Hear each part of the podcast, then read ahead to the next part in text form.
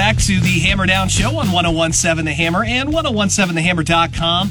Make sure you tell your Alexa devices to play 1017 The Hammer. All right, we're going to head on over to the uh, Hammerhead Hotline and from the Lafayette Journal and Courier, the man who does just a tremendous job of covering your Boilermakers, Mike Carmin, is on the line with us. Uh, Mike, always a pleasure to have you on, buddy. Happy Monday to you.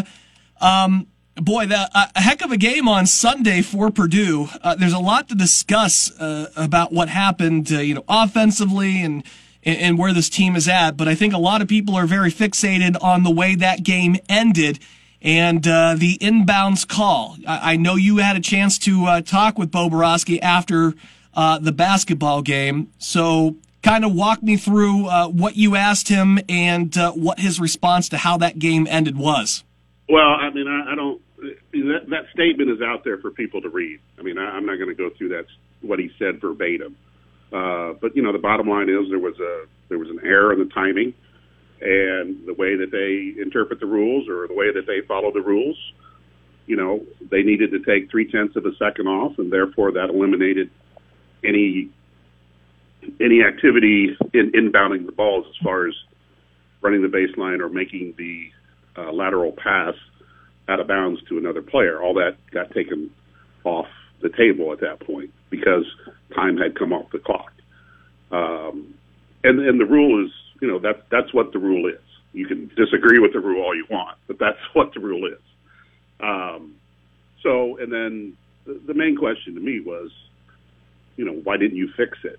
And you know, again, that statement is out there. Why they didn't go mm-hmm. back and put 8.1 on and, you know, that's just the way it was. In hindsight, and all these things are in hindsight, you just wish the, the officials would have communicated better to both teams to say, here's our situation, here's what we have. Uh, and then Matt Painter at that point could have maybe asked a more specific question can I still run the baseline? Can I still make the pass? Where Matt admitted that his initial question, "Can are we doing this thing again?" And it le- it was very vague. So it just it, it just left a lot of uneasiness about the whole situation. I just felt like another layer of communication from the officials probably would have helped everyone avoid that. Now, Purdue didn't lose the game.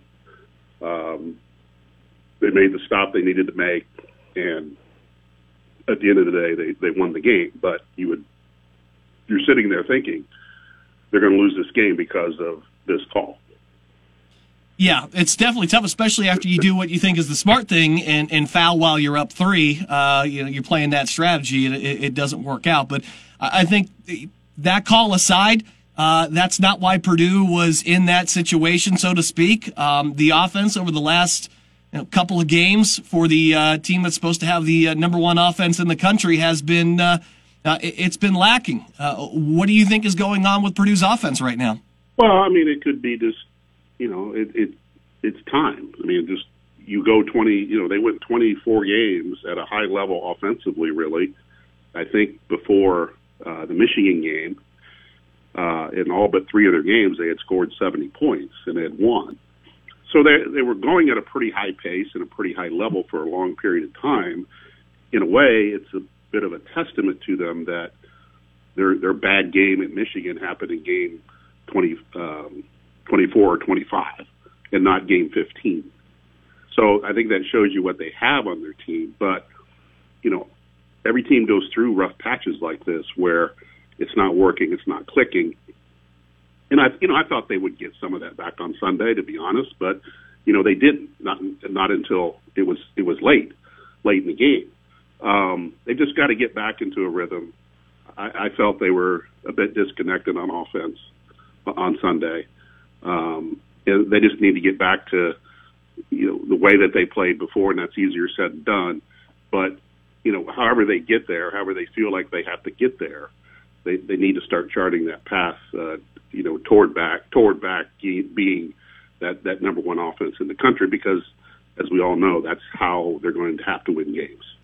Mike, when this team's been down, they turn to Jaden Ivey, and, and he's that guy, that spark plug, especially in the second half, that can you know get to the rim, maybe draw that foul, and, and kind of build some momentum.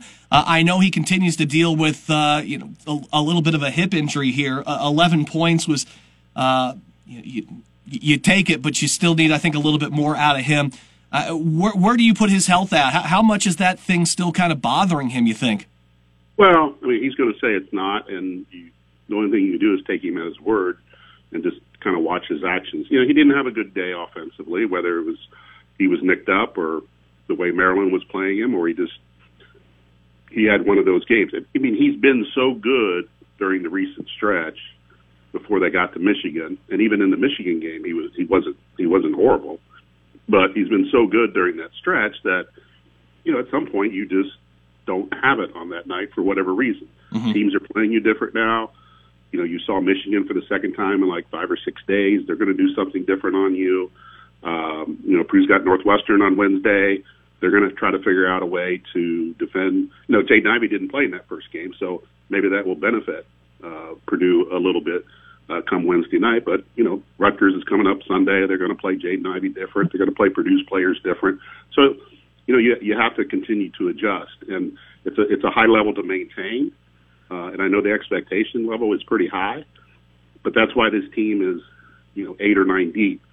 You know, you can you, your star can have an off night at times because you you do have a lot more weapons on that team, and when Sasha Stefanovic gets going from three, and you can continue to pound the ball inside, you you should be able to overcome uh, a two for nine shooting night from from Jaden Ivey. We're talking with Mike Carmin of the uh, Journal Courier here on our uh, Hammerhead Hotline. Purdue uh, basketball getting ready for another matchup again on Wednesday night against uh, Northwestern. I, I, look, if you would have told me about two weeks ago, said, "Hey, now we're finally at uh, you know Northwestern Rutgers," I would have said, "All right, there, there's two games before the uh, the storm here. Those final three obviously are going to determine whether or not you're going to you know be in this thing for the for the Big Ten title." But boy uh, Rutgers is looking tougher and tougher uh, by the week here. This is a hard last four games to try to finish strong before you go into the uh, into the Big Ten tournament. Um, do you still like their chances here to take home a 25th Big Ten title, even if it is a share of it? Yeah, I, th- I still think they're in a good position. Um, but you know, obviously they have to do some things better uh, on the road Wednesday, and then again Sunday against Rutgers. Uh, it just you know the league is that tough. It's it's it's that much of a grind uh, this year, as it is every year, but maybe even more so this year because there's not uh, that one superstar team that, that's kind of run away with everything. Mm-hmm. Everybody mm-hmm. is pretty well compacted together, even when you get down to the middle and then the lower two thirds of the league. It's a it's a very very difficult league to play in, and you know I think Purdue has just kind of hit that spot in the season where you're not at the end yet, and you can't see the end, and you're just trying to fight through this next stretch uh, before you can get to the end and see the end, and maybe that picks up your energy uh, a little bit. You know, Mackey Arena was weird yesterday because usually at the beginning of the game, it's you know there's a lot of energy there and all that. There just there seemed to be uh, a piece or two missing, and uh, you know I think the you know the team fed off that a little bit, but as they got going in the second half, they fed off it to to make the run they did to win the game. I think a, a, big X factor here, at least in the last couple of weeks, you, you feel like Eric Hunter Jr. is just really starting to play much better than he did in the first half of the season.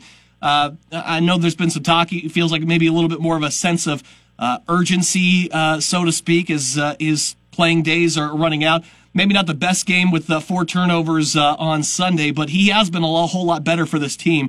Um, uh, he's going to have to play at that level, if not better, Mike, right? If this team wants to make a run uh, past the Sweet 16 and in the Final Four, uh, I feel like that's a guy they're definitely going to need.